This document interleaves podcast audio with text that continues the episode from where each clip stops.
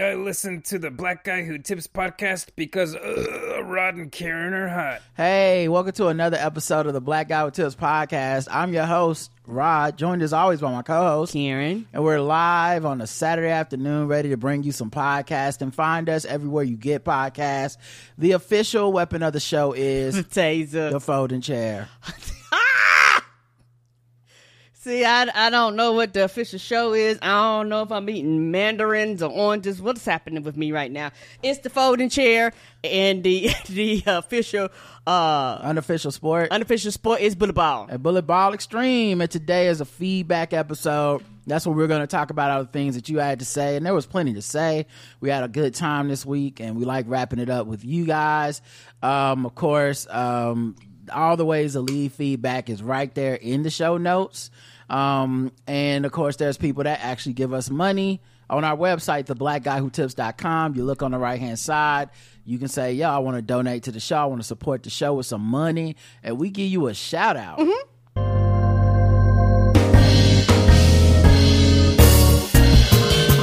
May I have your attention? You are now listening to Charlotte's Own, Rod and Karen. We welcome the good folks who tithe to the Black Guy Who Tips. Today's a new day. That's right. New money, new honeys. Let's talk about them. David from Brooklyn, Michael S., Tom W. Junior, Dana R., Laura E., Bomani Jones, Jane M., Nicholas Z., Noel W., Pete B., Johanna M., Ricky A., Pretty Rick, what they call him, Douglas R., Latricia C., who is a brand new recurring donator. Go to the new members class, Latricia. Uh, Laura F., and lastly, Chris from Hawaii. We appreciate all y'all for putting in on this. Thank you.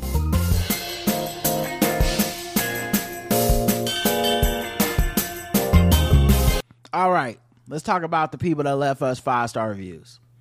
We had three of them. One of them came from Japan.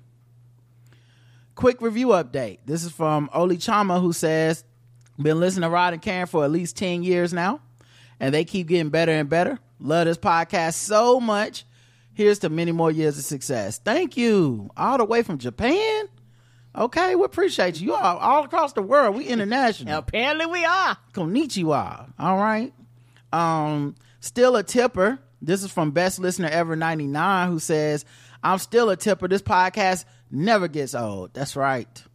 We're like when you enter Wakanda and on that plane, and then it, the hologram fades, and then you see the lush jungles and the rich cityscape, and you go, this never gets old. Never. Um, Jay Houston, who says, I didn't know what I was missing. Five stars. Hi, Rod and Karen. I want to thank you both for all of your amazing content. I have canceled a lot of my streaming services because I have so much content to catch up on from you. This podcast is the best investment because there is so much content. Driving long distances has become welcome because it's like having my friends in my car. Aww. Oh, that's sweet. All right, now, and make sure you turn on that left turn signal when you make that left, all right? uh, not only are you both smart and witty, your followers are welcoming and funny as heck. Also, win-win for all. My grandson loves the bops for the L G B T Q spots. Oh, you know it. It, it is. Let me see what you want to be. Come on. Nothing cracks me up like hearing him sing, we lit, we lit. We is lit, baby. Shout out to the family that listens together. Okay, we love to see it. We really do. Um, all right, that was all the five-star reviews. Thank you so much for those five-star reviews. Mm-hmm. Honestly, it makes it worth it. Yes, every it does. Week. Thank we you. Tune in. Yes. We love to hear nice things about us. Uh, the let's get into the episodes for the week. The first one is twenty-eight fifty-eight, Top That. Uh, it's a feedback episode. We got two comments.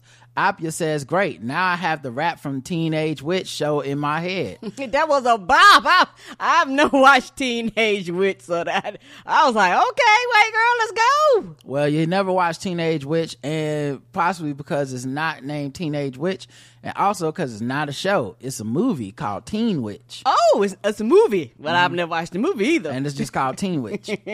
But thank you for covering the origin of hip-hop, what now I consider that tune to be. Uh, I heard it is a le- on a legit black podcast. After all, the Blackout Tips, they know. Yeah, go out and tell Black Dorothea that. Mm-hmm. Let's see what happens. Shake it up over there. Bix it up. You've been too safe.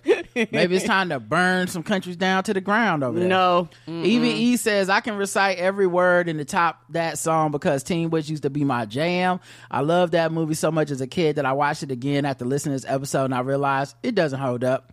Yeah, I'm never going back to rewatch it. I watched it so much when I was a kid, but I feel like if I go back and rewatch it, it's only gonna be disappointment. Yeah, because you're watching it through a different lens, different set of eyes. Yeah, it's no way. Yeah, right. I know too much about life now. And yeah, and the, and the eighties was a time. It's the eighties, it's like early nineties is one of those things where you go, you had to be there to understand. Yeah, and I don't mean it in like a offensive woke way or whatever. It's not that kind of comedy, but it's just, I you know, I know I'm gonna be like, I thought this was funny. Uh, that movie is corny as fuck now that I'm a middle-aged woman, but it will forever hold a place on twelve-year-old me's heart. I feel you. Mm-hmm. Um, and let's see comments on YouTube for this episode for uh, Top That. Um, no comments on this one. All right, then let's check the poll. Do you listen to country music? Yes, for Beyonce. Yes, before Beyonce. Or no? Uh, y- yes, for Beyonce, and I found other artists through some. People have been suggesting some stuff online, and I've, you know, been seeing, you know, people talk about uh, she's actually boosts the uh, streamings of like other black uh, women country artists that have already been out there for a while, but people through her music, you know, algorithms and shit like this, and you know, asking around, it's been suggesting other people, so they've been kind of seeing their sales boost too, and becoming fans of theirs in addition to uh, enjoying Beyonce. Yeah, and I saw uh, I saw that article too, and I shared it. And um, some people tried to like, well, one person in particular came on my page to kind of like debate it with people or be like, this is just people hitting play on the song and then letting Spotify take them to the next song, and the algorithm is taking them to the other black women country artists. To which I'm like, nah, not, I mean, maybe that's true for some people, but I remember playing this the first day it came out and a couple days after, and it wasn't taking me to other black women country artists at the time. Uh-uh. It may do that now because it's an algorithm that grows and learns. So if other people are like, okay, I know the people to follow. Mm-hmm. But I was like, you know, I specifically went and searched black country and found some playlists there. Um, started adding them to my own playlist. Um, uh, people and uh, fans suggested people, mm-hmm. stuff like that. And I think that's a lot of what's happening. I don't think it's worshiping her like a god to say that Mm-mm. this is the facts, that there are people that weren't listening or checking for black country music like that, um, and who are now doing it because she's in that space. I don't, I don't agreed. Never, I'm never really sure what people. Agenda or what they're trying to prove about that. I don't think it's like a it's it's just like, yes, that's what happened, and and honestly that's what happens for a lot of stuff. It was mm-hmm. you know, with uh, a lot of times black people are all over everywhere already doing stuff, toiling, um and it's like, if you know, if you're a black person and you like anime, there's black people that liked it before you, there's black people that make it, there's black people that right, do cosplay it, right. But if Beyonce started doing it, or say when Megan Thee Stallion mm-hmm. started doing all that anime stuff, and she's now hosting like hosted the anime awards, she brought people who might not have known that much about it into the culture. Yes. And now you got people that, you know, it's become more mainstream. You got Kev on stage watching anime and doing reviews. Not saying it's directly to Megan Thee Stallion, but the but yeah. you know, the point being like it's it's it's mainstream enough that people are like, let me check this out. I haven't really been into this before. Correct. I, I don't. That's how we all look, grow and learn. I think only on the internet or that hipster culture has it been like, I, you either already knew this shit or you're a poser or you're not cool or you know this isn't really about her. Whatever, man. I think it is, and I think. Is helping, and I don't see why it's a problem. It's not a problem. A lot of times I think that like it's this kind of the same, like some hipsters, and I know it's really terrible in the nerd culture when it comes to some things that people have loved and, and it's, the, it's their thing. When nobody likes it, you love it. When everybody likes it or it grows, all of a sudden you feel like quote unquote certain way about it. But the thing is, with it growing, more eyes, more people, guess what? People get more funding, they're able to do more. Like, like, like it actually benefits everybody, but people get in their feelings and get in their emotions and want to exclude people. I think a lot of people are really big into the exclusion type of thing, and they like to be in clubs and cliques and shit like this. They never grow out of high school, and it grows into adulthood when it comes to certain things. Because my thing is, who gives a fuck if Beyonce brings her fans into country? That means you have a large people, a large amount of people that's going to hear artists they never heard of before, and now they have new lifetime artists in country. And you know what that turns into? Streams. You know what that turns into? Going to shows. You know what that turns into? Buying their merch. You know, like when people move into these genres, it's money that comes with these people too.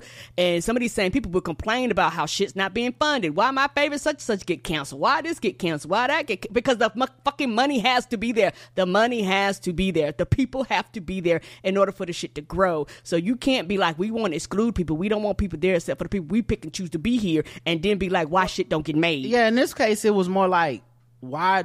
What's the problem with giving her some credit? Right. I mean, she got a big ass fan base. Is you know, then yeah, there's gonna be people checking for the music that weren't. I don't know what the problem is. Shout out, yes, and and and and the thing is, anything she does, I basically I hope to, you know, because I think it's gonna be three parts, like another album coming out after this country album, and if it is, I want it to be motherfucking rock and roll. Child, if she bring out the violins and the bass violins, you gonna see motherfuckers being like, I'm a vi- uh, I'm a violinist, I'm a flutist, whatever she is, she gonna bring people with her. And I do not know what it is, because people do this all the time when they switch genre music and shit like this. They bring their audience with them. You know, but I think that people just have this thing, this personal thing inside of them that actually doesn't really matter. You know, who, who gives a fuck? You've been there twenty-five years. You know, don't you want people to like and love the things that you do? But for some people, the answer to that question is no. Uh, all right. So the poll results: twenty-four percent listen to country music because Beyonce, thirty-seven percent was listening to country music before Beyonce, and forty percent don't listen to country music. Um, and on our, on uh, Spotify, twenty percent for Beyonce, forty-five percent before Beyonce, which makes sense. It is Spotify. And thirty-four percent no, you know? So I, I think, you know, if you're bringing twenty percent of our audience to country music, uh, that's a pretty good, that's a pretty good marker. Yeah, and also, like you say, we are all over the fucking place. I don't care how obscure it is. It is somebody brown, black, other somewhere in these groups. So it's, you know, it's gonna be somebody like, yeah, I'm glad I'm not alone. You know, I'm glad other people are here. I'm glad I when I when I you know bring up Buckle Bunny, somebody go, that's my jam too. Versus I bring up Buckle Bunny in the room is cricket crickets. Yeah, yeah. Music is to be a shared experience, in my opinion. Mm-hmm. Uh, the quote of the show is supersonic, idiotic, disconnected, not respected. Who would ever really want to go and top that? Um, and Burabula says O G eighties white girl negging via rap. Autumn W. Autumn Woodland says shameless plug again. My B F F Rissy Palmer is a Billboard charting co- country singer. Her show Color Me Country on Apple Music is great if you want to laugh and learn about country artists of color. Okay, all right, and it's Rissy spelled R I S S I. Palmer. So put Thank that in you, your baby. Searches. Yeah, and, put that in your searches, people listening. Uh, now, now you got a new fave, you know? Mm-hmm. That's what happens. Uh, Tiffany says, I need a smug mug too. Definitely getting one. Yep, mm-hmm. got it's mine. It's in the store. Roger got his. I'm enjoying it. James says, as someone who was born and raised in San Antonio, once I saw that Hemisphere license plate from Beyonce's social media, all I could say is Be- Bey-Haw. Uh, not Bey-Haw with a cowboy hat emoji, cowboy boot emoji, and fuck John Schneider. And Leash says, "Welp, I listen to country now." Exactly, that's how it goes. I've been listening. I've been branching out, and you know, I found some hip hop kind of country music too. Yes, me too. So I, I've been, you know, listening to some rap like that. Big X, the Plug. He got a song called Texas that goes hard as fuck. I sent it to all my Texas homies. Um, Like, hey, I didn't know. I didn't know. Did not um, know. All right, let's go to the next episode. twenty-eight fifty-nine, Dogmatic. This is where we had Keith and Hemda from Keith and the Girl on the podcast. Yes, it was guests. Fun. Uh, we had a good old time, and we got plenty of comments, like eight of them. Ramsey says, five stars for the episode. Besides the banter, my favorite part of this episode was watching on YouTube how Rod geeked out about the Celebrity All-Star Basketball game. Oh, yeah, I, I love it. Mm-hmm. It's so fun. I don't... People just... We get old and just... I don't know. Motherfuckers be against fun. Like, honestly, N B A All-Star is really for the kids, if we're being frank. I, I agree. I know it's a corporate event and adults want to see hard-hitting, da, da, da, mm-hmm. whatever. But I think it's it's supposed to be a little bit goofy and, and dumb. And I yes, you would like those guys to take it seriously, and I'm sure that'll happen eventually, but... um you know, the celebrity game for is for me is just always straight up fun. It's fun. I love watching it. it they get, they do everything right. Um, only problem was they didn't. Whenever they did the walkthrough or practice, the guy, the people did not understand all the rules. And with mm-hmm. that L E D floor being able to change on the fly, they just couldn't keep up.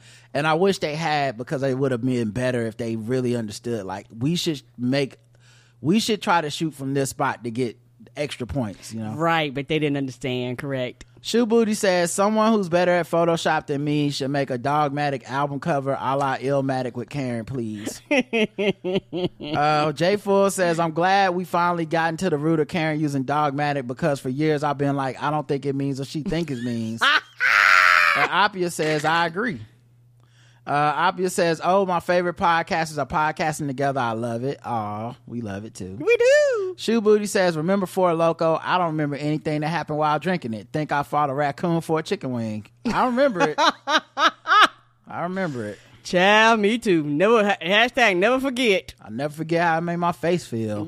Child, everything was itching. No thank you. I had to lay down after. It was crazy. Mm-mm. We did a podcast on Four Loco. It was a mm-hmm. marathon. Four Loco marathon. It was us, Where's My forty Acres, and the Insanity Check, Check podcast mm-hmm. at the time. Mm-hmm. We went first, and then they had their episodes after. I'm pretty sure our episode is the only one that is still up. It is. Because yeah, they took theirs down. By the time you get to the second and third, third podcast, we did our first Ooh. one when we were still drinking it. Mm-hmm. And by the end of it, I was like, I'm done. I can't host another show. I can be on someone else's show blurting shit out, but I definitely can't host my own show. Mm-mm. Um, and by the time we got, like, people that watched it live enjoyed the hell out of it. Mm-hmm. But um, by the time we got to the set, I don't even remember what we talked about. Me either. Everything was a blur. Uh, Angela says, wonderful show. Love to see you both with Hemda and Keith. Best wishes to both of them on their journeys. I finally understand Karen's Dogmatic. I love it. And yes, it's definitely a shirt. And yeah, I'm making that shirt. I'm working on Canva right now. Evie E says, what fun guest. I've never listened to Keith and the Girl because I have so many podcasts in rotation that I never got around to it. But now I wish I did before him to left. But I can see why you think so highly of them. They are funny. Yeah, I mean, they're funny. Um, they, they professional. They've been doing this thing for a long time. Mm-hmm. Um, and I think also they did so much living and giving opinions and stuff in public and changing as people and going through life's ups and downs in front of everybody. Yes. And uh, they've been so open and honest about their things that they go through, and when they couldn't be, they've even told you why they couldn't be and mm-hmm. all that stuff.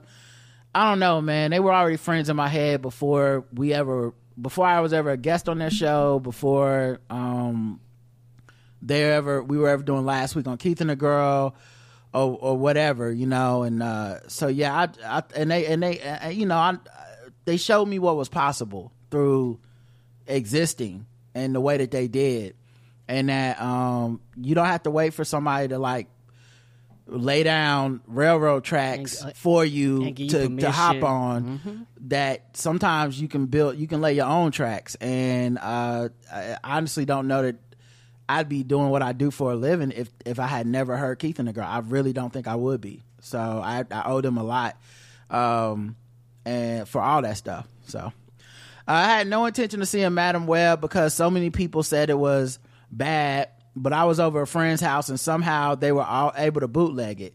Even though I didn't spend any money, I want the two hours of my life back. Damn. You want the time. Granted, it was kind of funny, but I don't think it was supposed to be. One part straight up reminded me of an old kung fu movie because the lips didn't match the words. I thought I was having a stroke. Oh, damn. No! In twenty twenty-four? Maybe that was your stream. Maybe that was like, because lips not matching the words feels like you bootlegged it and, and the bootleg was messed up. Hopefully it wasn't like that in the theater. I hope not. That's terrible. Um, and then, uh, let's see, YouTube comments for this episode, Dogmatic. Um, we got two. Saida says, this was a funny episode. Thank you. Mm-hmm. Ramsey Dunn says, love this episode. The purity, the humor, the joy, and the friendship is real. Five stars. Thank you. Thank you. Always glad whenever that comes across to everybody on the show, you know, because I'll be having a good time. I do too. Um, Chris Brown being disinvited from All-Star Weekend. They did him wrong or they did the right thing? They did the right thing. Don't nobody want to deal with that.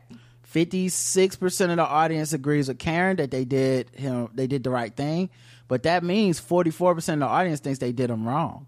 Um, and on Spotify, it's kind of the same, sixty-four percent, thirty-six percent. Here's what I wonder. How, what is the generational and gender divide on this? That's a great question. Because I feel like, at least from my experience, the people I've witnessed going the hardest for Chris Brown have been probably black women that are like thirty-five to like twenty-five or something, maybe even younger. It's, it's a certain but like, range. That was their guy. Yes, and I was I was right above, like outside of the range. I love that first album, but like I was kind of too old, if that makes sense, for him to kind of be be that person that I rock like that. Yeah, that was their guy. Um, and I, you know, I've always kind of been reticent to admonish people for their people because I, I feel like every generation has their guy that we don't even think, we can't even conceive of how fucked up they were and how much we love them. Right. At the same time, you know, whether it be your Kobe Bryants, whether it be your, um, your, uh, Tupac's, you know, um, and I feel like that's kind of what Chris Brown is for some people, where mm-hmm. they were entertained by him enough that they won't ever be able to fully be like, but society sees this guy and goes, uh-uh, we can't have this guy in polite society. And I, they're like, but what? Y'all like he beat women every day. That was a long time ago. Oh, the Karuchi Tran thing. Oh, the other woman after that. Oh, the, the stalking thing. Oh, oh, the restraining order. Yeah. Yeah. Oh, the Good Morning America interview. Yeah, yeah. Like it's always like, why are y'all piling on him? Can't y'all understand how frustrating he must it must be for him? Like, so I think that's what Chris Brown is for a lot of people, mm-hmm. and so that's why you have the like, why can't he be at Celebrity All Star Weekend? You know, people. I think I can see that, but yeah, I, I don't agree with them. I just think that might be where they're coming from, and it's just I I feel them in the way of like, you see other people get a pass and just be places and do shit, and it's like, so why, like like they brought up on the show with uh Hemda said, like, why is Mike Tyson not, why is it okay for Mike Tyson to be back? It's a good point.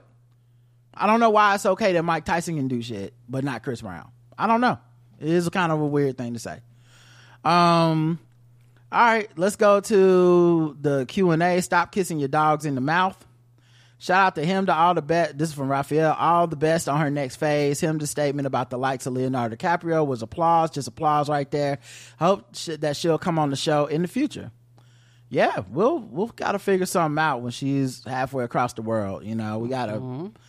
do a midnight show or some shit. I don't know. Uh, Kath says this is nasty. Stop it. They lick their ball buttholes and balls. I'm talking about kissing yeah. dogs in the mm-hmm. mouth. Chris says, we're going to miss Keith and the Girl, love Hemda, and whatever new adventures await. Well, it'll still be around, but without yeah. Hemda. So, it'll still I be mean, around. It's going to be interesting to see where Keith takes that, because he's got everybody in suspense, because I don't even know if he's had to really sat down and thought and planned it out um, yet, but it's getting close. Mm-hmm. James says, we'll miss you, Hemda. M. Nicole says, please and thank you. Burry Bueller says, being cleaner than just a human butthole is a low bar for cleanliness. Dog tongues are cleaner, not clean. White people shit. Uh, Can Nicole says, my dog eats rabbit poop like it's kibble. Rabbit poop is cleaner than a human butthole. It's still shit. Preach him, Duck. George Clooney is the Hollywood weirdo in that circle. Yeah, nigga married an age-appropriate woman. I know they'd be like, oh my God, he come with that bullshit. Not age appropriate is a problem, right? Whenever you roll over and look at that woman, you just think how she about to die. Like, what? She's only like fifty, right? Nah, not, psh, couldn't be me. Um, Alomni says, "Put your mouth on the toilet." It's about the same. All right, let's go to uh the next episodes, but first, gotta play some music so that I can, um, you know. know where to put the commercial breaks up in this joint. When you need mealtime inspiration, it's worth shopping Kroger, where you'll find over thirty thousand mouthwatering choices that excite your inner foodie. And no matter what tasty choice you make, you'll enjoy our everyday low prices, plus extra ways to save, like digital coupons worth over six hundred dollars each week. You can also save up to one dollar off per gallon at the pump with fuel points. More savings and more inspiring flavors make shopping Kroger worth it every time. Kroger, fresh for everyone. Fuel restrictions apply. Look, Bumble knows you're exhausted by dating. All the, must not take yourself too seriously, and six one since that matters, and what do I even say other than, hey? Well, that's why they're introducing an all-new Bumble, with exciting features to make compatibility easier, starting the chat better, and dating safer. They've changed, so you don't have to. Download the new Bumble now.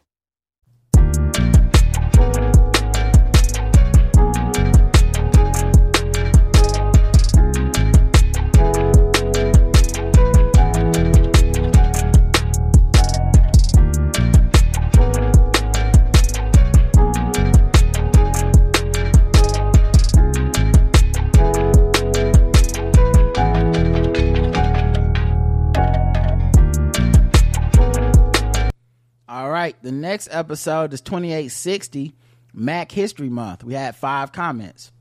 Ra- Ramsey D. Jenkins says, I want Killer Mike to take the words of Fannie Lou Willis and stop speaking on behalf of all black people. A man is not a plan, Killer Mike. Please stop. Ain't that the truth?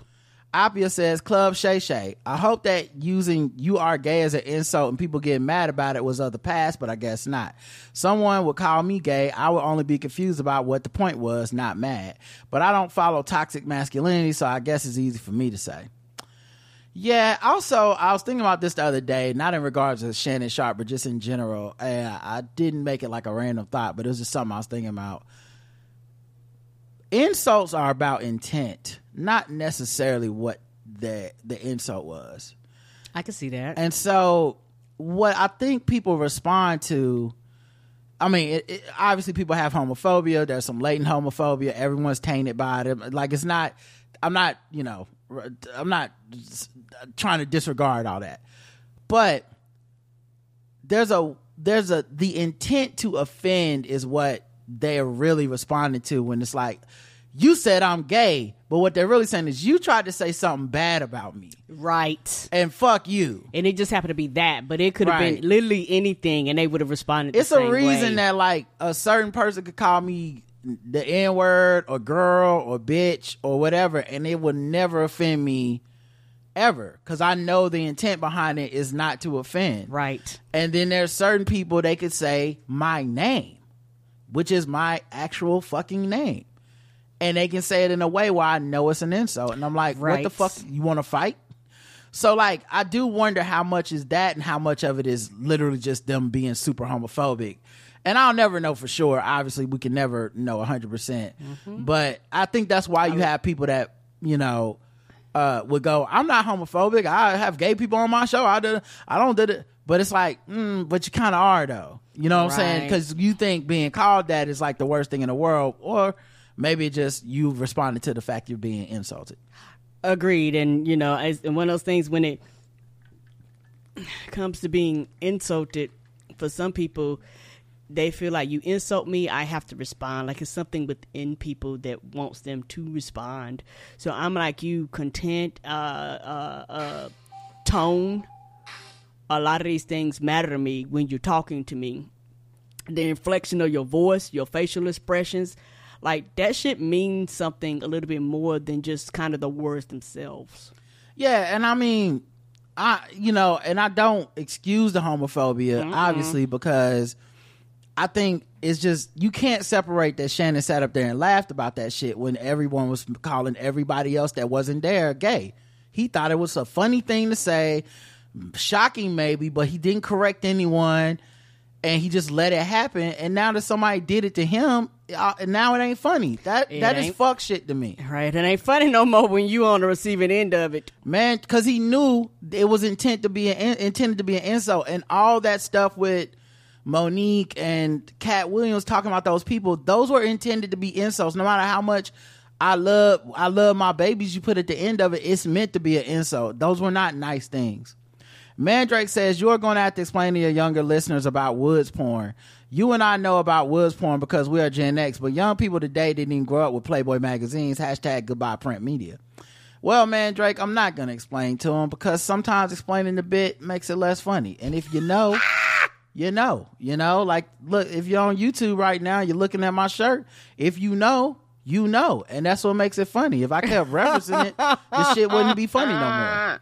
Mary says, regarding the state of dysfunction in the Republican Party, despite California being a blue state, there are many areas outside of L A and San Francisco Bay Area that are red.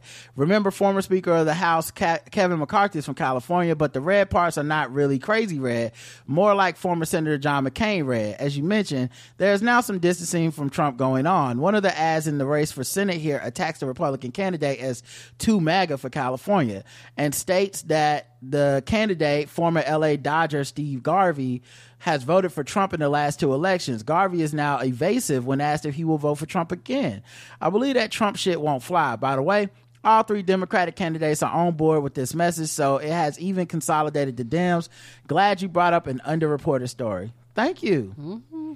That's what I aim to do, man. I, I think it's good to see them on the defensive, and we'll see what happens in the general, man, but I don't know. The boogeyman of Trump, I feel like there's more media uh, incentive to play up the boogeyman of Trump than to talk about the dysfunction within the party. Yes. And the fact that they haven't won an election um, in six years, because you got the two years during Trump and then the Trump reelection and then the four years under Biden. They haven't won an election since. Um, how bad of an issue Roe v. Wade is for them, how bad this I V F thing is going to be for them. You got, no one wants to do that because that's not sexy to be like, yeah, I think the Democrats had this in the bag or the Republicans are fucking this up. What's always sexy in American politics and American media is the Democrats are bad and they're going to lose and the Republicans are doing good. Yes, and I agree. It's very frustrating because you're not telling the truth, and, you know, if you start really harping and, quote-unquote, really talking about the dysfunctions and the flaws in the Republican Party, white people lose their minds on both sides. And it's like, but it's the goddamn truth. Like, uh, fuck your feelings, white liberals who actually are, are like, I'm looking at you crazy going, why are you over here then if you still support the fuck shit? Like, it doesn't make sense to me, but they'll support it because they support whiteness. Mm-hmm. Uh, he, so Evie says, so I guess staying up late and watching shows we weren't supposed to as kids was a canon event. I remember real sex and hookers on the point, but my favorite late night H B O documentary was Pimps Up Hoes Down, and that was such a classic. Y'all owned mm-hmm. the V H S, the Blu-ray. Mm-hmm. I had all that shit. Yes, sir. That was where we were introduced to pimps like Pimpin' Ken, Bishop Don Magic Wand, and Mister White Folks. Mm-hmm. Yep. It was a lot of them, too. Mm-hmm. Uh, for some reason, Ice-T was on hit. Some reason. Nigga was a pimping. He talked about pimping all the time in his raps. Mm-hmm. Uh, he was at the Players Ball. Yes, he I was. think you can still watch it on Max. They don't make documentaries like that anymore. They sure don't. They sure don't. Rosebud with two D's for a double dose of this pimping. Yes! Uh, Monique. Spoken words? No, it wasn't spoken word. That's just what he said. Yes, but it sounded like spoken words to me. Okay, all right. Well, I was quoting Pimps Up, Hoes Down, guys. That was what a pimp said in... Anyway. Monique is Don't her, pay me no attention. I can't. You're my co-host. I pay everything you say attention. My bad. Monique is her own worst enemy. She has made it abundantly clear that she is the queen of the pick-me's, putting a man before her kids and everything else in her life. I think she could have been so much more successful in her career without Sydney, but it seems she's problematic even without him. Hope her son finds peace and healing. Yeah, man. I, it's more sad than a... I have no rejoicing in it because I never hated Monique. I never was rooting Mm-mm. against her. I never was like... You know, there's a lot of people that do the like, these black women, this is what's wrong with them. I, I just... This is sad. I think she's very talented. I do too. I think that Sydney's a bad business partner. And I think um, she got stuck in some grievances that she's... she's never moving on from, and honestly, even though she's tried to make her case, I've never been less sure of her case than I am now. And that phone call that that leaked with the Tyler Perry shit just made her look bad to me. Mm-hmm. You know, I was talking to Justin about it yesterday, and I realized on the pregame, and I realized she was trying to actually get Tyler Perry to do the Medea voice on the phone. When she kept being like, put Medea on the phone, that's the real bitch. Because they knew they were recording it. They knew they were recording it. So if he would have responded to that in that way, even as a joke or, or serious, they would. They were all just, that was just to have on him to be like, look what we got this idiot to do. It was very weird. And it wasn't business minded or professional at all. It was, it was fucked up. And I, not at all. Yeah, I feel bad for ever even falling for that shit. Um, let's see if there's comments on the YouTube for Mac History Month. Uh, we got one comment. Karina says, hey, Rod and Karen, that whole when boy gets a woman pregnant is very telling phrasing from Killer Mike. That is, oh, I didn't even mm-hmm. catch that. That is such a good point. Yes. Oh my God, that's yeah. so deep. That's all, like I said, the whole, his whole argument was about straight relationships. Not just that, but the girl is a woman, the man is a boy. You know what I'm saying? Like, like it's like you're like he's saying this, this like the the woman is a woman always, an adult always, and he was talking about sixteen year olds, seventeen year olds. Oh, that's what he was talking about. Oh, okay, so he said children. That's a woman, but when he talked about the the male in the situation needing to go to school, that's a boy. It is telling. The words we use say a lot. Uh, here's the poll. Killer Mike's child support plan, good or bad? Bad. ninety-seven percent of people think it's bad. One person thought it was good. four percent, basically. Were you in the bob, in the barbershop room? Who was you? One person? Were you, were you, were you? You know we got that one Jason Whitlock-ass Republican that listened. were, were you the Republican they were talking to? He probably was like, this nigga spitting.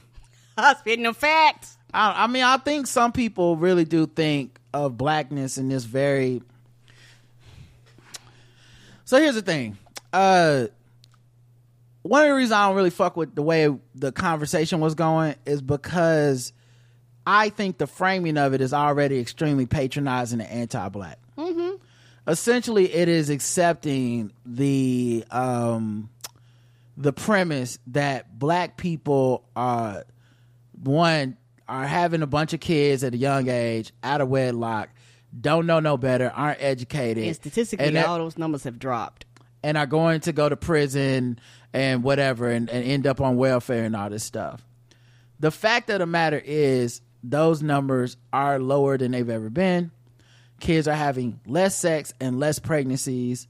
They're, they're less S T Ds. They're doing less than all our generation went through. Mm-hmm. So when we still talk like that to a white man running for president, what you're saying is the this is what blackness is. Okay, you're not there talking about business opportunities. You're not there talking about uh, equality and justice. You're not there talking about reparations even. You're there talking about us like we're a bunch of inner city welfare kids, blah, blah, blah. That is what blackness represents to you, Killer Mike, and to many people that talk about blackness like that. Um, and it's in addition to being patronizing and regressive, it's also just not factual and not helpful. And so there's a, but there's a lot of black people that fall into this, that, you know, they think that stuff is a black thing, not an American thing. Welfare is not an American thing. It's a black thing. Uh, wed, killing out of wedlock isn't an American thing. It's a black thing. Um, Not being educated isn't an American thing. It's a black thing. Meanwhile, white people are lining up in those lines and getting way more from the country mm-hmm. than we are for that stuff. Mm-hmm. So I think the entire premise and plan and pleading he was doing is based on so much stereotypical, um, not fact-based shit that I can't really support it. And it's this folksy almost uh pastoral church version of blackness, like y'all y'all be doing this, and it's like, well, where's the stats to back that up? You know, you don't have to have them because you're just relying on stereotypes. So that's the reason I think there's some people that will agree with him, because they, that's what they think. They don't know that they've been they would never stop and look at themselves and say, fuck, have I been kind of influenced by the anti-blackness of my country into thinking that's the problem with black people. Mm-hmm. I think it was James Baldwin that said the problem with the only problem with black people is that we think there's a problem with black people.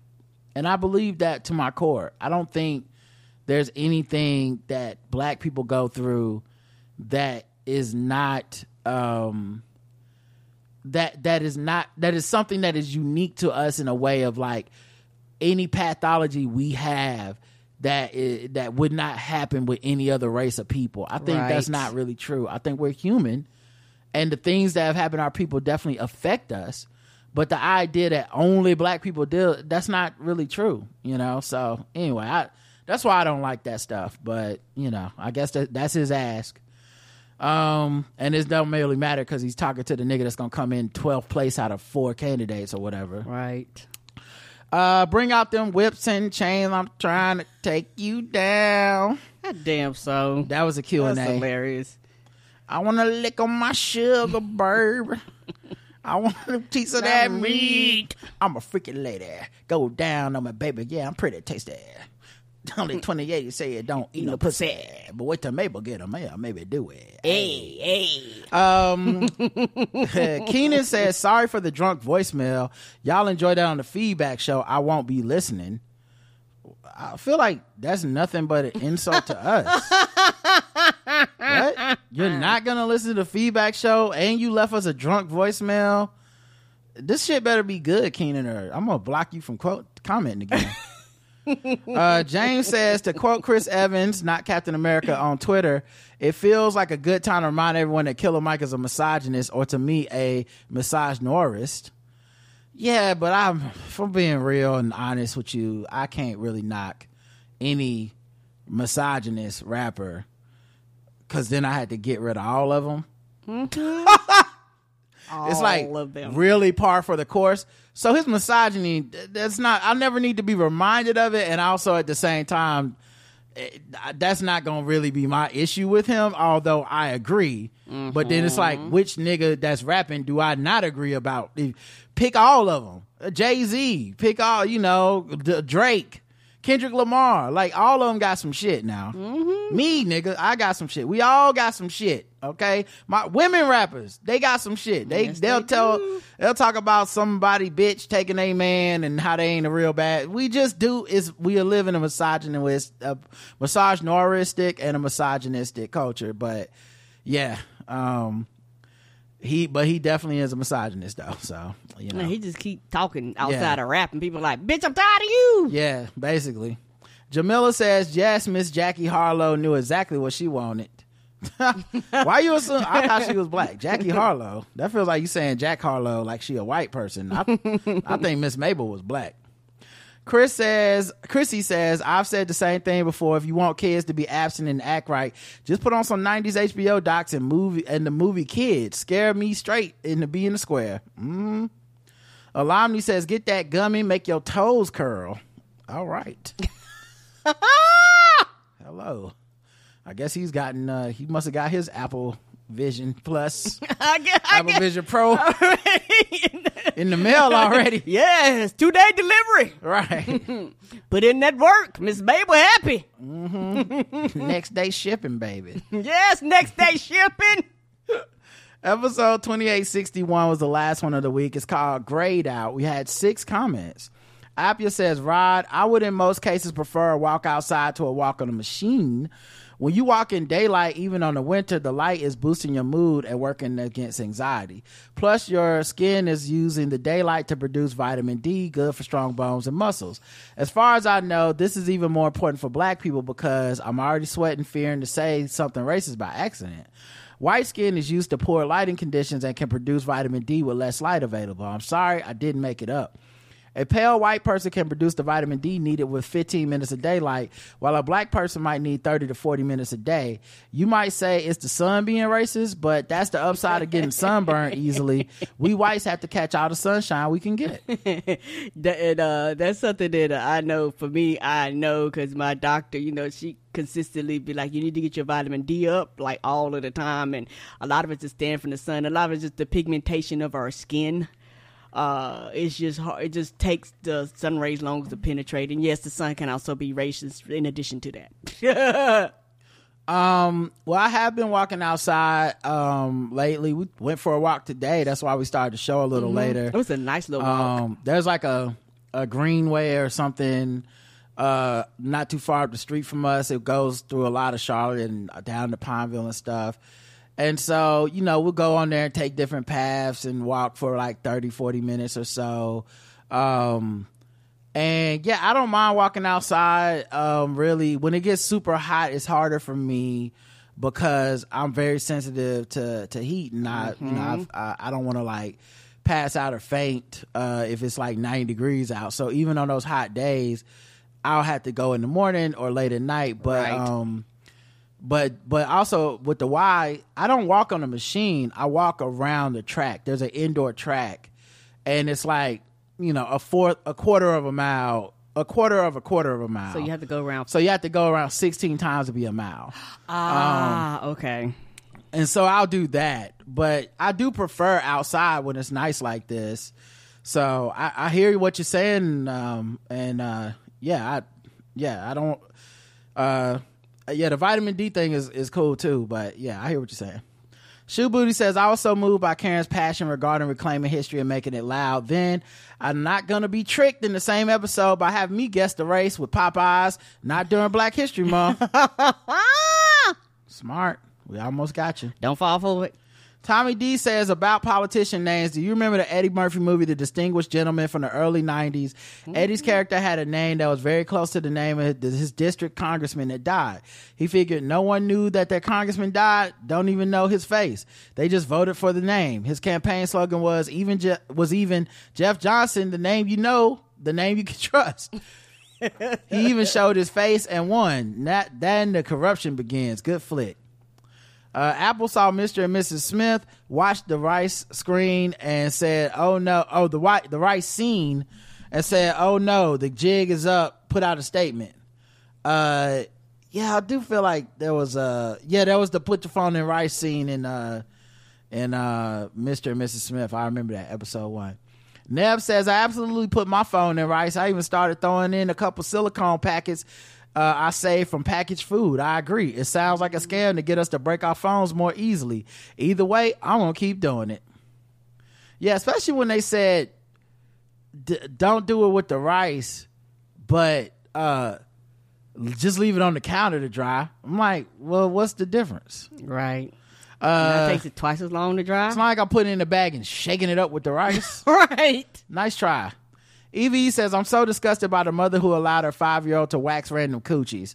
All these clients need to be rounded up and arrested and put on the registry. Random coochies, right. If that was me, I mean, well, if they were not random, it'd still be fucked up. Uh, if that was me, I would have been like the Grandpa Simpson meme. As soon as I saw a child, I would have pieced the fuck out. What is wrong with people? And for the mom to brag about on social media is wild. Right, that's how she got caught. I need people to bring shame back because it don't seem like a thing anymore. Agreed. Yeah, I'm with you on everything you just said. Um, and then on YouTube, A J says, I don't know, that my body told me to cheat video is doing numbers on TikTok. five million views and twelve thousand comments. I think y'all gave it a little too low of a score. I would have went at least six out of ten, maybe six and a half. Well, that's because you're not a professional like me and Karen. Like, it's cute that you think, you know, your score count too. uh, but we've done the math and the science and the research to back up the data of our scores. So maybe when you start a podcast that, you know, gets the views and the numbers that we get, you can, uh, you can tell people what you think the score is and they'll care, but you know, we're gonna stick with our scores over here, player. uh S. Carter says, about the books, I also got my love of reading and became an Anglophile by reading my aunt's Bodice Rippers or Bodice Rippers starting in fourth and fifth grade, maybe it was sixth.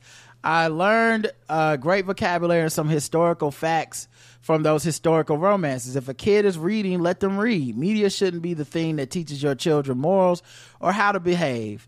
Um, it is an influence, but parents and things in the real world are and should be a bigger influence. I agree. I agree. And people complain too much, so much about risque covers that now all the adult covers are very bland and non-assuming. Cartoon covers are just colors and flowers. Right. That's such a great point, because now they're like, my, I bought this book because it looked like it was some just a cartoon silhouette. And it's like, right, but when it used to be Fabio with his chest heaving, kissing some woman in the you fucking could tell the difference. Flower patch, y'all would say that uh, that's too sexual. What if my kid sees that cover? And now they know that it's a sexual book, and I don't want my kid being exposed to to Fabio's so they heave, heaving, heaving bosom. I don't need him seeing bosoms. He too young for all that bosoming and long hair on the beach riding horseback. That's too much. My too, kid too much thrusting. Now my kid's gonna need to have a quivering mound, and it's cause it's cause of y'all, America. And so then they put the fucking cartoons on the front of it, and now they're like, "What? How can I even tell the difference between this and the kids' book? Make up your fucking minds." Right. Uh, put an ether beat around one thirteen fifty five. Karen was preaching, preaching. Says B G R S. I'm not sure what was happening at that point. Mm-mm. I don't remember time ox, y'all. Zero, because the people that bought the property actually care. Oh, it was about the plantation. Uh, about the plantation being brought back. Yep. Mm. Yep, you was spitting. Uh, Anja said, Anjanette says, I just subscribed and I love y'all. I'm a Karen rebel. Put avocados in water and put them in the refrigerator. I'm so impressed. Press stay, stay blessed. First of all, thank you.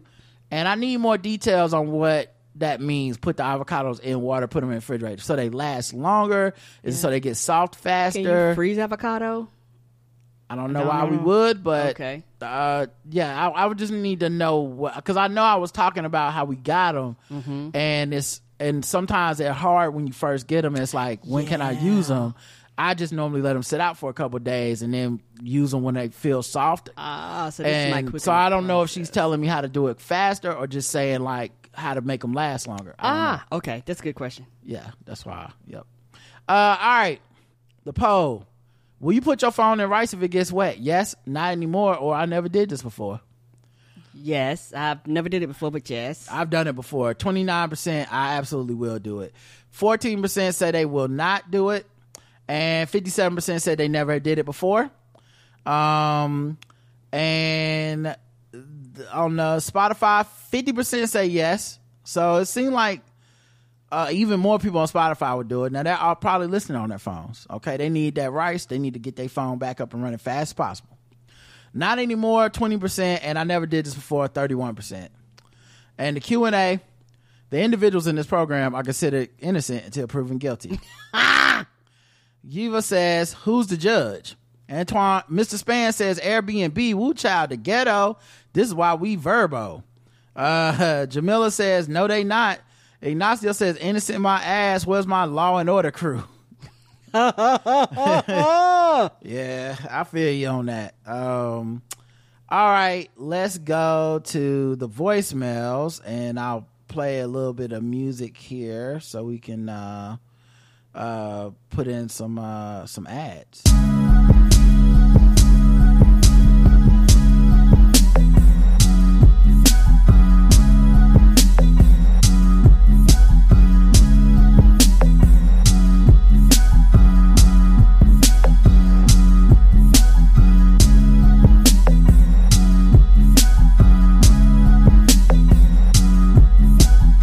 That was called Mystic. That was kind of hard. All right, first voicemail from Blue Wave Rider. Uh, let's check it out. Hey, Rod. I know I missed the feedback show for the seventeenth, but uh, to commemorate Donald Trump's losses in court, can you give me a little taste of that fuck Donald Trump? About sixty seconds, if you can swing it. Thanks. Bye. Uh, so no, because it's copyrighted, and when we play that on YouTube, they end and up taking shit down it. and flagging and mm-hmm. muting it. We used to could do that before we put stuff on YouTube, um, but yeah, like normally they'll let it slide if it's like shorter than that, but then they'll take away our right to monetize it mm-hmm. and be like, any ads that y'all had on this now go to, uh, you know, um, now go to the artist or whatever, um. But uh I'll still give you some of it though, cause fuck it, he, they get these ad money this week. Just when I thought it wasn't getting no sicker, I woke up one morning and heard this weird ass motherfucker talking out the side of his neck. Me and all my peoples, we always thought he was straight. Influential motherfucker when it came to the business. Since right. we know how you really uh, yeah. But now, since we know how you really feel, it's how we feel. Fuck Donald Trump. Fuck Donald Trump. Yeah, nigga, fuck Donald Trump. Ah, that's my jam. All right, that um goes hard. Mm-hmm. Tiffany Sharice left three voicemails. All right, here I have something to say. Hey, Rod and Karen. Um, I was just calling to see um, what your... I, I, I've seen that we've all been kind of keeping track of what's been going on with the Monique Gate. And I think I'm pretty much nearing the end of, you know, giving a fuck about it. I know I said, I, I just sent you a little link to a, I guess it was a leaked phone call. But now I feel like, you know, it's getting a little bit kind of like, you know, doing it for the gram, kind of not in the way that we do it for Black Guy Who Tips, but just in terms of this call, it's like, why was it recorded? And, you know, I'm starting to have all these, you know, ideas. But I just thought I would just say my little two cents before the hype is over about what I think about that situation. And I've kind of just always been a little bit neutral, you know, because I do have empathy that Monique and, and her husband feel the way that they do, um, that they feel that they've been slated. But I also feel like it's been, what, seventeen years? And I feel like the truth, the, you know, if you break it down to brass tags, I really just feel like prove them wrong. You know, if if, if you think that this one rumor, a Hollywood rumor, um, was something that ruined your career or got you blackballed, I'm not saying that maybe, it, you know, that didn't happen or that it was, you know, something that wasn't actually as big as they think that it was. But I just kind of feel like, you know, people are fickle. Um, America, you know, society is fickle. This would have definitely been um, squashed a long time ago if they weren't keeping it alive right. and they weren't keeping it going. So um, I think it's going to go to second, um, a second Uh, voicemail, but um, I just wanted to say, like, I also just kind of. I'll go to the second one because you got cut off. Okay, so I was just saying, I kind of just feel like um, the Mon- the Monique that we hear on this on that recording, I feel like that's the probably the truest version uh, version of Monique that we're gonna get, because I do understand that, you know, we may, she may not be the person we see on stage. That's quote unquote a caricature or just, you know, one side of her. But I also don't believe that bullshit that she, when she gets on there with my sweet babies and brother, sister, earth, you know, universe, mother, you know, uh, that's, it's like her whole tone even changes. So I feel like the person we hear on that recording, and that's why I sent it to you, was, it's probably the most real we're going to get. We're not going to get the whole story. And um, clearly they, you know, whoever was, whoever recorded this thought that it was going to sway my, you know, people's opinions one way or the other. You know, I just kind of feel like, you know, if it's something that was not true, then it would have been proven by now. And, uh, you know, I haven't, I know that she's been in some other movies since then, not a whole lot. And uh, I don't know how to have anything to do with being blackballed. I believe also, you know, exactly what people have been saying about, you know, people would have, you know, spoken out more, you know, possibly.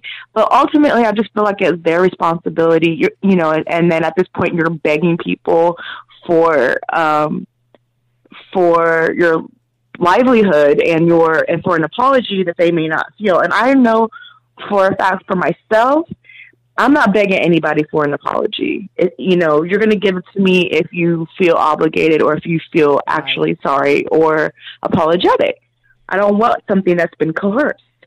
So anyway, I just want to see your thoughts on it. If you were able to listen to the video and or to the the uh, audio and.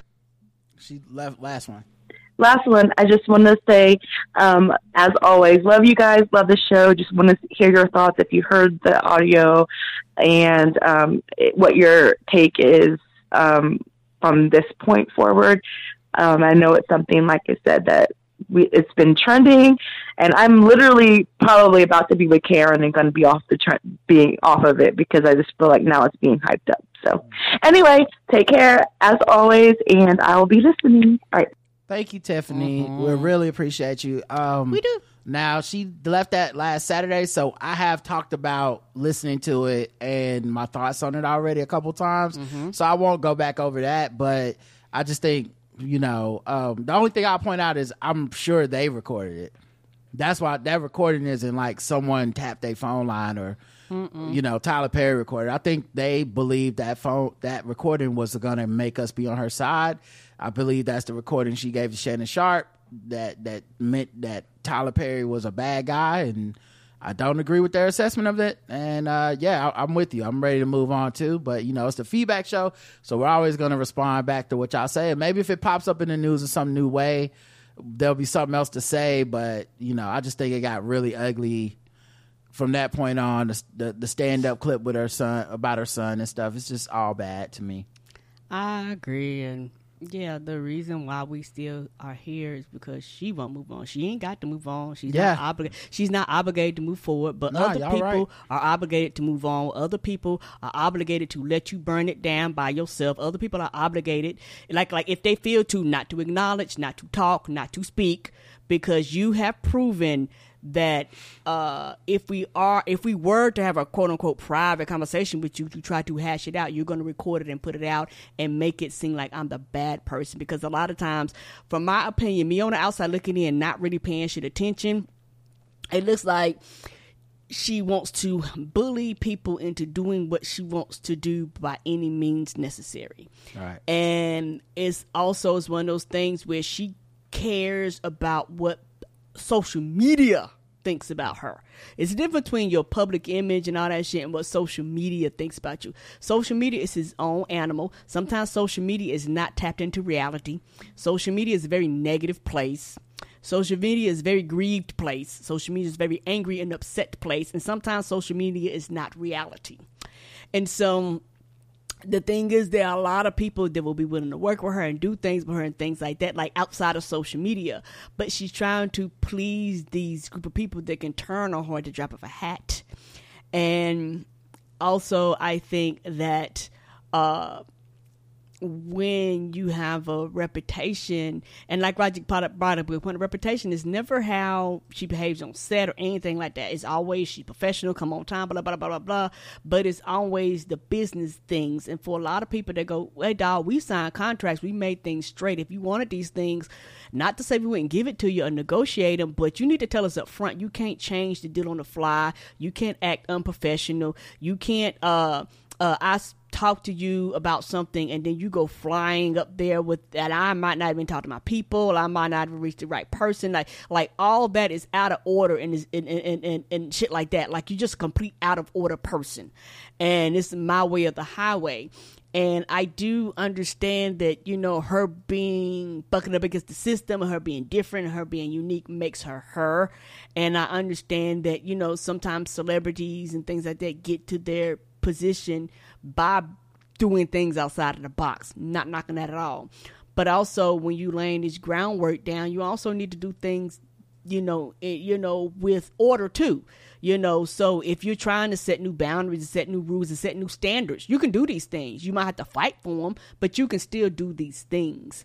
Um, and you can still talk to the general public and let them know what's going on. Like, like it's ways to handle this, but Uh, I feel like she has always chosen to do the most confrontational version of whatever happens. It's always, always, always confrontational. It's always, I am aggrieved. I've done nothing wrong. I have not contributed to any of the actions and or consequences that have fell upon me. I it's, it's nothing about me. It's all about my grievances. They did this, so I feel grieved, and I'm going to complain until they make it right. And you have the right to do that. But also, there's there's the other people have their versions and their side of the story too, and they can feel aggrieved too, and they can feel like you were wrong too, and they can feel a certain way also. And a lot of times, those people only care about their actions. They don't care about how they're impacting and influencing things around them. And they also don't care about how other people that are not involved see it too. Because there's other opportunities I think would have came, would have come her way, all jokes aside, if she would have shut the fuck up and moved on. But because she's sitting here, you have too many people going, I don't want to deal with you, because guess what? I got a relationship with these people. I have a relationship with Oprah. I have a relationship with Tyler. I have a relationship with Kevin Hart. And I am not going to allow you to fuck up that relationship that I have with them, because I know that you're talented. I can see what the things you do, but you have such a toxic aroma around you that I don't want to be involved with her, because she quote unquote claims it is blackballing, but it also can be people just looking and saying, and fuck that, that's toxic. Every ship you own, you motherfucking poke holes in it and you burn the bitches down, you sink them to the ground, and then you complain about how you're at the bottom of the ocean and how nobody helps you when you're the one that caused the damage to the ship. Uh, also, I would just note, discretion is part of um, professionalism. And I don't mean that in a, you need to hide someone's abuse or some shit, but in a way of like, Recorded, recording phone calls are put out later, some type of weird blackmail. Um, the um, someone helping you privately and then you putting it out there and, and trying to denigrate them on the back end. Someone saying, I'm going to work with you, and then you run into the studio before they get a chance to. Is that that stuff counts as part of professionalism and being hard to work with. And your husband, manager, daddy being on all the Instagrams and shit, shitting on people is also part of it. It's, it's you know, but look, those kind of folks, I, because I, I'm gonna, I put it this way: there's people that I feel aggrieved or feel like we had conflict or whatever that I would have lit up on this show, and I haven't because I don't think it's necessarily professional or needed. And ultimately, I feel like those people, whether I say something or not, they are going to be doomed to keep repeating the cycles that they have been in. And the people that pay attention to those folks will see mm-hmm. like, oh, this is another group of people you fell out with and another person. Cause it ain't me. Mm-mm. I ain't the one running around with everybody not liking me, falling out all the time. Nope. You are publicly yes. being a victim all the time. And so I don't really need to call you out. And I'm betting Tyler and Oprah probably feel that way too. Like, what's the point of me doing? You'll be, you're going to keep cycling the same shit in your career because it's just going to always be somebody else. And so, yeah. Next voicemail. Hey, thank you, Rod and Karen, for such an awesome show. Uh, this is Keenan Hoffman, or the K G H on Crowdcast. First time listen, uh, caller, long time listener. I've heard y'all talk about uh, Four Loco like three or four times now. And most people don't even know about, like, the original original. I went to high school with one of the dudes that ended up going to Ohio University, where these dudes created in the dorm, and he brought a couple of crates back. And that shit is fire. Like, when you guys talk about the uh, coke with the cocaine in it, that that's that joint. But that's all I wanted to say. Mm-hmm. Uh, keep up the love the show. Keep it up. All right, we got our first Four Loco hipster. He he was on it before anybody was the, on the, the original one. Yeah, yeah, we we we got the uncut version. Yeah, he was like, I got the one that was invented in the dorm room. I, yeah. You're right, we don't have that. We, we whatever I got was the bottle, but it was the original formula. formula. Yeah, so it was before the F D A got involved and was like, you can't give Mm-mm. human beings it's, this shit. You can't give them this this white girl this cocarina. No, we gotta slim this down. But that original formula was too much for me. So if it was something that before shit. that, that sounds like it would have been extra too much for me. Ooh, up and a downer, no thank you. All right, next voicemail. Hey, Rod and Karen. Um, Camille, I don't want none. Just love y'all. Thank you for everything that you do. Thank you for the sacrifices y'all make to entertain us. We greatly appreciate it. Y'all Aww. Have a good day. Have a good year. Oh, that's that was so sweet. Thank oh. you. I didn't even catch your name. It sounded like Tanil maybe, but thank you. I, I appreciate sweetie.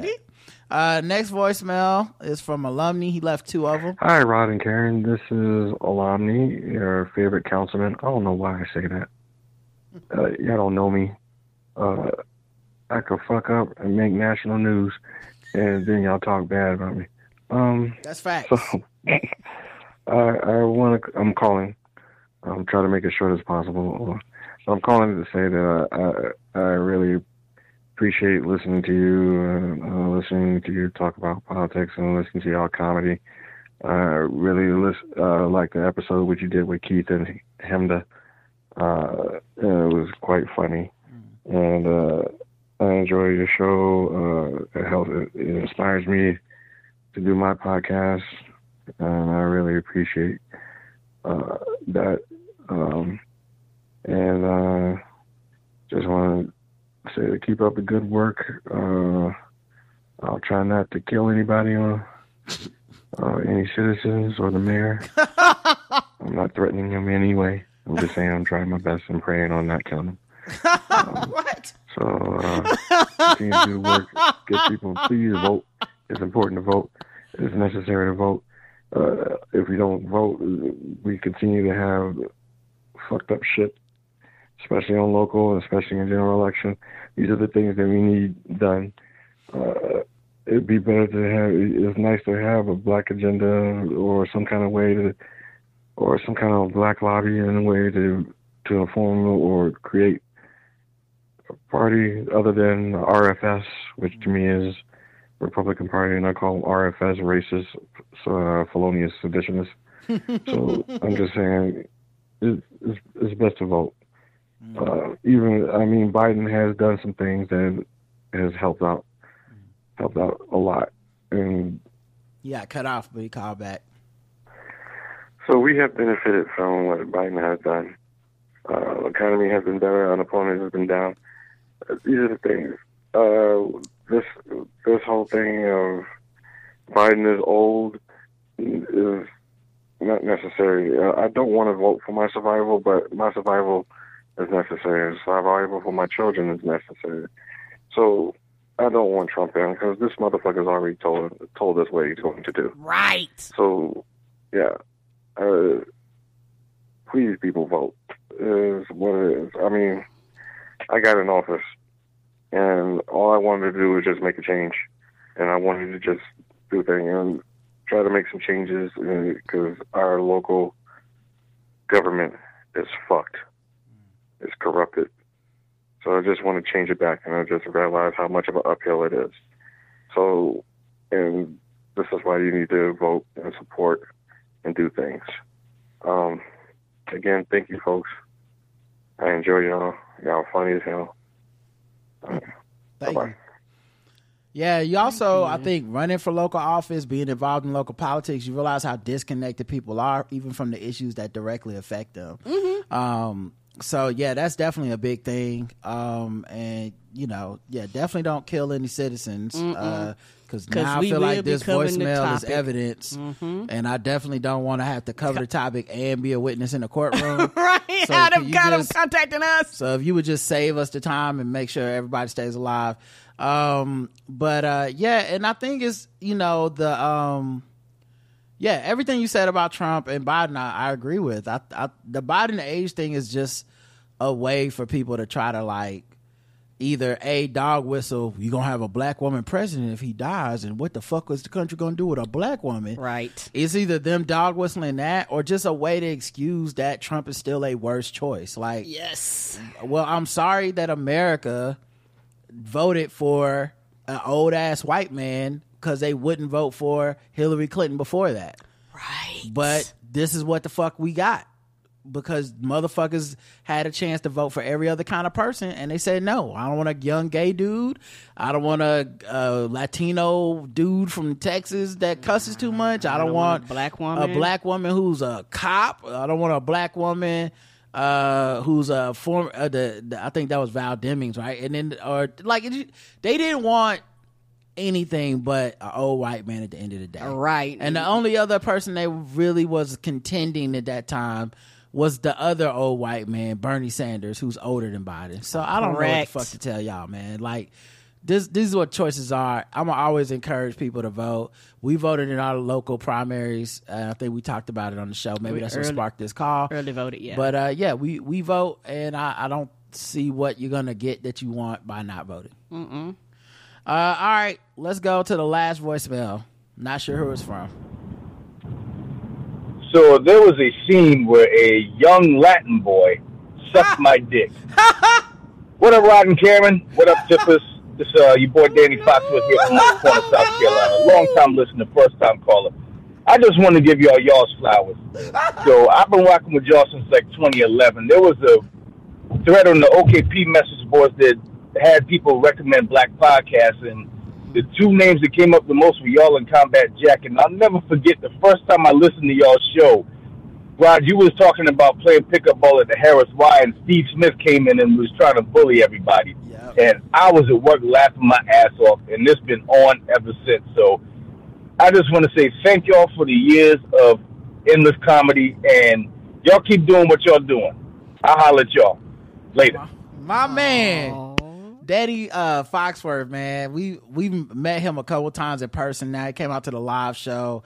He was at a Hornets game. We we met, met him. Mm-hmm. Um, I follow him on Twitter and stuff, uh, and. Uh, he like he's been on this thing for the last like year or so at least of like going out and meeting all the internet homies, and and it's I think it's so dope. I'm always, because you know when you bit like I wasn't on O K P, but I was on S O H H message hip hop message board, and when you go back that far with people that listen and they listen to the other people and the other podcasts, it feels kind of like its own community of people.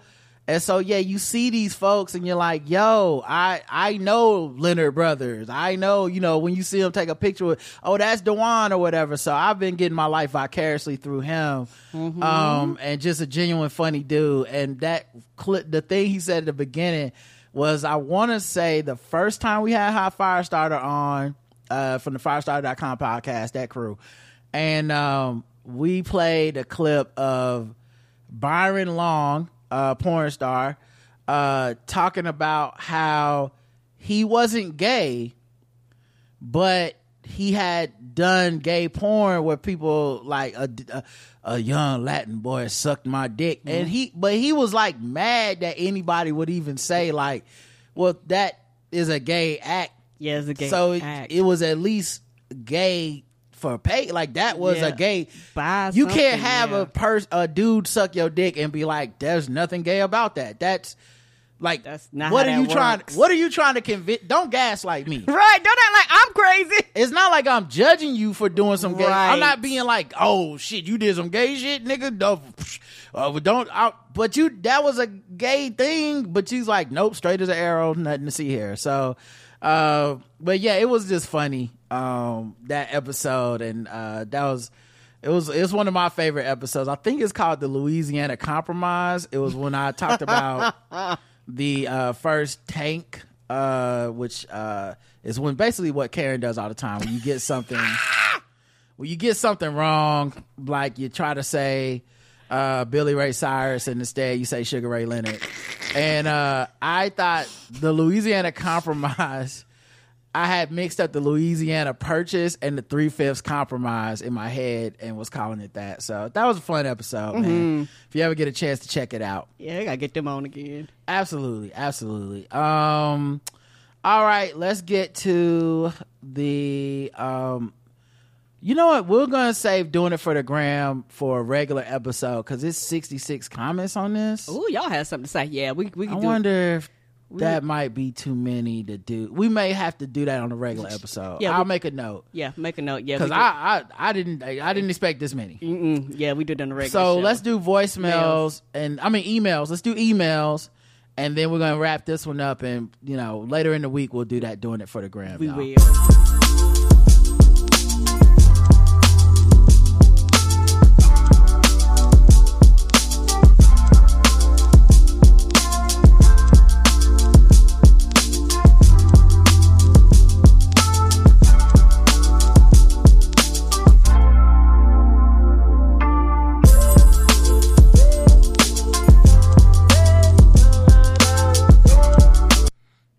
called Imagine Then. That, I like that. Smooth. All right. First one's from Cass. Oh, wait, no. We did this one last week. The first one is from Lisa, who says, greetings from New York. Hello, Rod and Karen. Rod, I learned about you from your appearances on Karen Hunter's show. I've been listening to the show since episode twenty-eight forty-two. I agree with your observations and audience feedback on the Monique situation. It's been seventeen years now.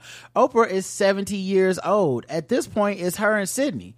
As a result, I departed during her set when she performed in Albany, New York. I didn't want to be part of her B S. She is a wonderful actress. When you're in the word, when you're in the world, I guess, world of business, frequent swearing and using the N-word are needless. Hint, hint, my sweet babies. By the way, that Spotify jingle was my jam for a minute. Well, I'm glad you enjoyed the Spotify mm. jingle. Uh, we definitely curse and say the N-word. Uh, it's, and, and I love it. It's like, honestly, my favorite. Yeah, um, I, I think somebody asked us one time. It was like, if y'all have children, what was the what would be the first word? And me and Roger said the same time, nigga. Probably. We say it a lot. And yes, I don't know. We say it a lot. Look, I think this is the thing, man. We have to respect that people disagree. And mm-hmm. uh, honestly, I respect people that choose not to listen based on that. Right. I think, you know, you can miss out on a lot of good stuff. But I grew up, my favorite comedians, you know, Richard Pryor, Eddie Murphy, um, some of my favorite people in general, you know, talk that way. And I definitely talk that way in my neighborhood with my homies, all that stuff. So I don't, I don't know. It's just, it could be a generational thing. It could just be where I was raised, how I was raised. But I don't necessarily see it as just only a bad thing. Mm-hmm. But I respect those that do. I don't. Right. If someone tells me they don't want me to call them that, I won't call them that. But in Agreed. my space on the show that we created from the ground up by ourselves with nobody else's help, um, is a space that we created to be ourselves. And if this is how we talk, then that's how we're going to talk. Um, I respect other people's platforms. When I go on Karen Hunter's show, she don't want people saying the N-word. I don't say it. Um, I'm a professional and I can turn it on and off, but uh, in the spaces made for me, I'm stretching my feet. I put my feet on my couch, and part of that is the cursing, part of that is N-word, part of that is everything, because that's how I show up, is my full self. Every in the spaces I can be my full self, and damn sure in the one I built, the one we built for ourselves, I'm finna show up the way I show up. People don't like it, I, I respect respectfully say I completely understand, and and and they can they can dip, you know. Mm-hmm. But uh and I don't take it personal either, because every house ain't meant for you. Yeah, exactly, exactly. So I ain't nothing personal about it. But uh at the same time, you know, uh I hear you. Crystal, Miss Cristobal says, "Hey, Rodri, real quick, as your friend, fan, and friend, I would love for you to talk about talk to Van Lathan. I get my Vans confused." And Rachel Lindsay and Van's chronic whining and entitled special snowflake thoughts about President Papa and the Democrats as a whole. But also, as your friend, I care about y'all's mental health, but as your friend, I feel y'all smart enough to explain why Van's chronic belly ache and his juvenile are played out. But as your friend, I know your time is precious and should be valued. Uh, as your friend, I anticipate your thoughts on the matter and respect whatever the response is. Higher Learning is my podcast I listen to that grinds my gears, and I suck it up and listen to like medicine. The medicine is Domitab because it's great flavored for N-words. It helps. It helps keep uh, keep out the, my echo chamber, and it's like a, a almost an orgasm. Van said something annoying to get me out of my zone. Let me know if you can relate. I used to do straight political podcasts, but I literally can't tolerate those right now. Real talk. I've been listening to a lot of pop culture, specifically Bravo related podcasts, because the news and politics programming make me want to puke. Um, so I listen to Higher Learning every once in a while. I too have a hard time stomaching it. Um, you know, I think when Van is on point, when I honestly, Rachel's the one that's mostly on point, but I feel like Rachel doesn't necessarily want to push back all the time on Van, and I don't blame her, because that gotta be annoying as a dynamic. And I'm not saying she always disagrees with him, but I think she's more there, you know, it's like me and Karen, like we're conciliatory. It's if I disagree with you, I'm giving you the benefit of the doubt, I'm giving you respect, I'm giving, you know, mm-hmm. I'm never gonna just be like, what the fuck you talking about, you know? Like, and I think for me, if I was like a guest on that show or talking to him, I would be more confrontational, because I want to pin him down to like some specific points of view, because I, and it could be, I don't know what his age is, could be that he's from Cali or living in a Democratic play, stronghold or something. But to me, those type of folks, to, and he's, I think he is thoughtful, you know, don't want to dismiss him out of hand, but I think those type of folks are very feelings based.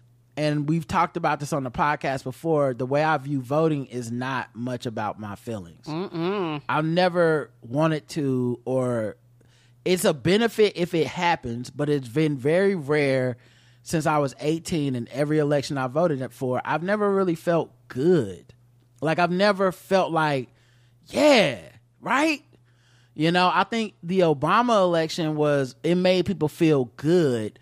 And in a way, we paid a cost, a giant cost for the country for for having a candidate people could feel good about, um mostly because that's always an illusion. Mm-hmm. So you either have those people become disillusioned when he has to do the actual job of being a president, right? And it's not just a slogan anymore, it's not just a motto, he's doing real work, real world things are happening, there's compromises that have to happen, there's times where you you miss the thing, you drop the ball, there's things where you have to make a call that is tough and that nobody else wants to make. That's what the job is. Mm-hmm. And so we paid a cost because a lot of the liberal or Democrat, progressive or young people that voted for Obama came of age and became cynical because they learned what politics were on the fly. They were like, oh, what the fuck? This is what it really is? Mm-hmm. And then on the other hand, with the... um with the Republicans, they just were like, this a nigger will never be president again. Like, they the we end. hate black people, we'll never help this black man be president in any way, we're gonna renege on everything we've ever said to make sure that we obstruct him. So yeah, we've been paying a cost for that, and I think a lot of that is about feelings. And you can't you can't escape that Van was a guy that worked at T M Z with that dude that's clearly a fucking like Republican MAGA motherfucker. Um, his claim to fame, of course, is the moment when Kanye West was in there, but let's be honest, that shit is racism one oh one. That, that like that shit is the lowest bar of to clear of standing up to someone saying some racist shit. Kanye's in there in a manic episode saying slavery was a choice. Van was a lot of black people's avatar for our frustration with Kanye, but I think to a certain extent people feel like, well, or maybe he even felt like, this is a thing I gotta live up to now, this is my brand or whatever. And T M Z has said and done and promoted horrible people, racist things, all kinds of unscrupulous things, and he worked there for a long period of time until he had a personal falling out. Um so once it affected him personally, it was time to dip, you know what I mean? And and once again, none of I just think this is just the way I see it on the outside looking in. I'm sure he, maybe he he has more he could explain, but so I say all that to say, I don't know that Van is on a pedestal or a platform where we need to be like, oh my God, he won't get with the program. Maybe Rod and Karen could talk some sense to him. He just a dude giving his opinion the way we are. And I'm, I know he's heard counter arguments. I've seen people kind of want him to... to to to speak up a little more forcefully on certain issues, but there's also a lot of other factors in what he's saying. Like, being friends with Charlemagne means he can only be so fucking harsh about the shit Charlemagne does, because that's his homie at the end of the day, whether it's business opportunities or just personal friendship or professional friendship. That's the homie, and if you're gonna be kicking it with him and he's a mover and shaker, how fucking hard can you go on that man? You know what I mean? Like, that dude is a titan of the industry in that. He's a mogul himself. Um, and, and so I just think there's a lot of factors there. I I would just say, if you can't, if I'm not the one to go, like, correct him, because I feel like he would also defend himself with that energy, and he probably won't be swayed by the shit I have to say. Like, the, the idea that you can just say certain shit and then people will go, okay. Even if the if we got sat down for an hour and somehow he said, you know what, Rod, you making a lot of sense, and I see where you coming from, and uh, the stuff you're saying, uh, yeah, it, it refutes what I said. I feel like him being a human being, the next time he was on the show and it was just him and Rachel again, he'd be back to you know, hey man, these Democrats, I don't know. It's just his natural disposition. I keep telling people, I don't know how, maybe people not hearing me, maybe people don't relate, maybe people don't understand. When I tell you I'm not worried about this cycle of the election, I mean it. Mostly because I feel like I've done everything I can. Right. I want to vote. I want to get this bullshit over with. Everybody that is, everybody that is obstinate or on the fence, they're going to be on the fence regardless of what I say. Agreed. And they're going to be on the fence regardless of all the evidence I've seen on what I believe people should not be on the fence, and they shouldn't be pussyfooting around, and they shouldn't be sitting around going, I don't know. They should actually be like, yo, we need to make sure Trump doesn't get elected at all costs. And I don't think people are there yet, and maybe they'll never get there. But I'm there, so I'm good. Yeah, me too. Also, are y'all on them Okra Crisp and Crisp? And I'm I'm assuming you don't listen to the show, right?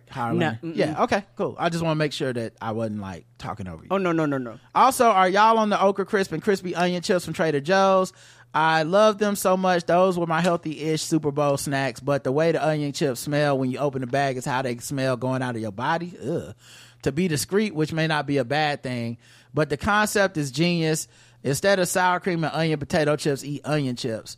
Uh, X O, X, X, love it. Hugs and kisses, your friend for reals, Miss Cristobal. My bad. I thought I was going to do a quick email, but I wasn't. Sorry. It's all good. Oh, you did. Uh, Steven says, Black History. Good morning. My kids had their Black History program this week, and I couldn't stop saying, stop myself from saying Black History in the Chadwick voice. Oh, Black History in the Chadwick voice the whole night. Had people looking at me like I was a little touched, but damn, I was chuckling the whole time. Thanks for the great content as always. Steven from Baltimore, because y'all got like five more that write in. Thanks, Steven. Mandy says, Black women doing country. Dear Rod and Karen. Why is it a problem when Black women do country music when Black men have been doing country for decades? Well, Black people created American music, but I guess somewhat deviated from country for some reason. Darius Rucker, Kane Brown, Charlie Pride, Ray Charles, Cowboy Troy has had success in the country. However, isn't a isn't it a big deal when black it isn't a black big deal when Black men do country? Why? It is insane. Tracy Chapman became the first Black woman to win a country award ever because Luke Combs covered her song. I heard about the controversy about him covering the song Fast Car, and all of a sudden it goes number one. But Tracy's own version only went to the top ten in nineteen eighty-eight. That's been going on forever when the whites cover Black songs, it sells more records and the original artists don't receive royalties nor recognition. Well, hopefully she got royalties, and she definitely got recognition. Mm-hmm. Uh, it warms my heart to see Black women claim their mark in country, but I don't get the sexism when it comes to Black women doing country. I don't, honestly. But I remember a quote you said on your show that Black men are the white people for Black people. It's the I know what you mean. Uh, mm-hmm. I didn't get it at first, but now I do. It takes Black men to move the needle for change or success to benefit Black people. Uh, have you heard about the story of Black Americana artist Allison Russell and the debacle about Tennessee representatives not wanting to give her some type of honor, but did for Paramore? Hadn't heard that story. Not surprised. Um, and as far as I don't, I guess it depends on what circles you run in. I'm not in the circles of people that are like, I don't want to see these Black women doing country, but it's okay for Black men. Right. I'm, so I'm not I haven't, in those circles online either, right? Yeah, like this is not an argument or debate or community I've been participating in. Mm-mm. And it's if, if everything is as you described it, it just sounds like plain old sexism and, and fucked up. Yes. Um, and honestly, like I've said on the show before, and it's coming up a lot during this election cycle, I regret framing the... the the whole argument or discussion about Black men as Black men are the white people of Black people, because one, the amount of people who've used it out of context, the amount of people who have used it to denigrate all Black men is not my intention. Mm-mm. I love us. I think we love looks different for different people. I love us, and I, that means I love what we're capable of being. I'm honest about where we're at. I'm honest about what we need to work on, but I still love us. I'm one of us. I've been through the same shit you've been through. What I was trying to express is that there is an inherent male privilege in America from patriarchy that exists, but it's something that I wish Black men didn't get caught up in because it's never been for us, and it's often blinded us to the plight of the other people within our community, whether it be L G B T Q people, whether it be women, whether it be the children. And I don't mean that in no Killer Mike way of like black men are the worst or black men ain't shit and it's okay for white people to do this. That's not what I mean. I think it's been used that way. Um, I've explained it on the show many times, but it just, I honestly wish I hadn't even said it that way, just because more people have misunderstood it and used the misunderstanding of it to attack me, other black people, start fights within the community, uh, contribute to gender wars, than my general point that I'm trying to make. And that's why the podcast is a better place to make those points, because I feel like if I said it the way I'm saying it now, there's a lot of black men who will be like, I totally see what you mean. And there were black men at the time that understood what I meant. Mm-hmm. But my goal was never to turn off any good faith people. And I saw, and some people were good faith turned off from the way I phrased that, because it felt more like an attack than a description of what I, you know, what I'm trying to convey about male privilege within the intra-community. And it's not germane only to black men. It would literally apply to every man in a, a, a marginalized community, every cishet man in a marginalized community. It would apply. So it's not necessarily unique to black men, but I wanted, I think I was just caught up on the internet. I said something in internet speak, which is a very normally pointed, flat, Facebook meme way to say shit, and it just caused a lot of controversy rather than an actual dialogue. And I never got an actual dialogue out of that, and I blame myself for that shit. But um but yeah, I love the way you brought it up, because I you just brought a new point of view to me and a new light to my own words, uh which someone has said before, but I don't even think they meant it the way you just meant it. But you're right, we could be using that privilege to make a way for everybody else rather than using it to only defend ourselves and be selfish. And in that way, uh, I think that could be beautiful. I would love to see us do that um, more often. Um, you know, I'll, I'll, I'll just, without naming names and shit, I'll just say I've been in situations in a room work-wise where there's people that are more marginalized than me that were trying to make a point, and everyone was talking over them. Everyone was ignoring them. And I knew just from talking to them privately or whatever, and the way meetings go and these things are organized, I knew they had something to say. And I, you know, and it's a very little thing. I, I'm like, I'm not, I would never even said this, but I didn't think it was relevant to what we're talking about. Mm-hmm. Okay. So this isn't a, cause I'm such a good guy, but I, I would stop the meeting and be like, hey, hey, hold on, I got something to say. And when everybody stopped talking, to be like, okay, what do you have to say? I'd be like, so-and-so, you didn't you want to say something? Because people weren't listening to them, and they clearly were trying to speak. I didn't have shit to say. I just, I knew that at that point, my privilege as a dude in the room would be like, oh, man is talking, guys. We got to listen to him. Yep. And they've and, done studies about that. And they said, like, no matter if a woman's talking and a man right. interrupts, everybody's direction goes towards him. You know, if a ma- if a man's talking and a woman interrupts, everybody ignores the fuck out of her. The only time a woman, quote unquote, can speak and control, a lot of times she has to be motherfucking in charge and running the meeting. That's right. The only time.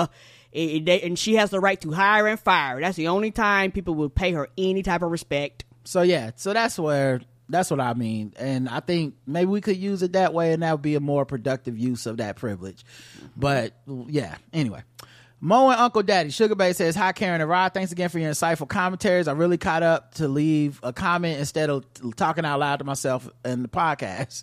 Uh, a few weeks ago, when Monique thing first popped up and Rod said maybe if Oprah and Tyler reached out to her that perhaps Mo would chill because it seemed as simple as a heartfelt apology might help.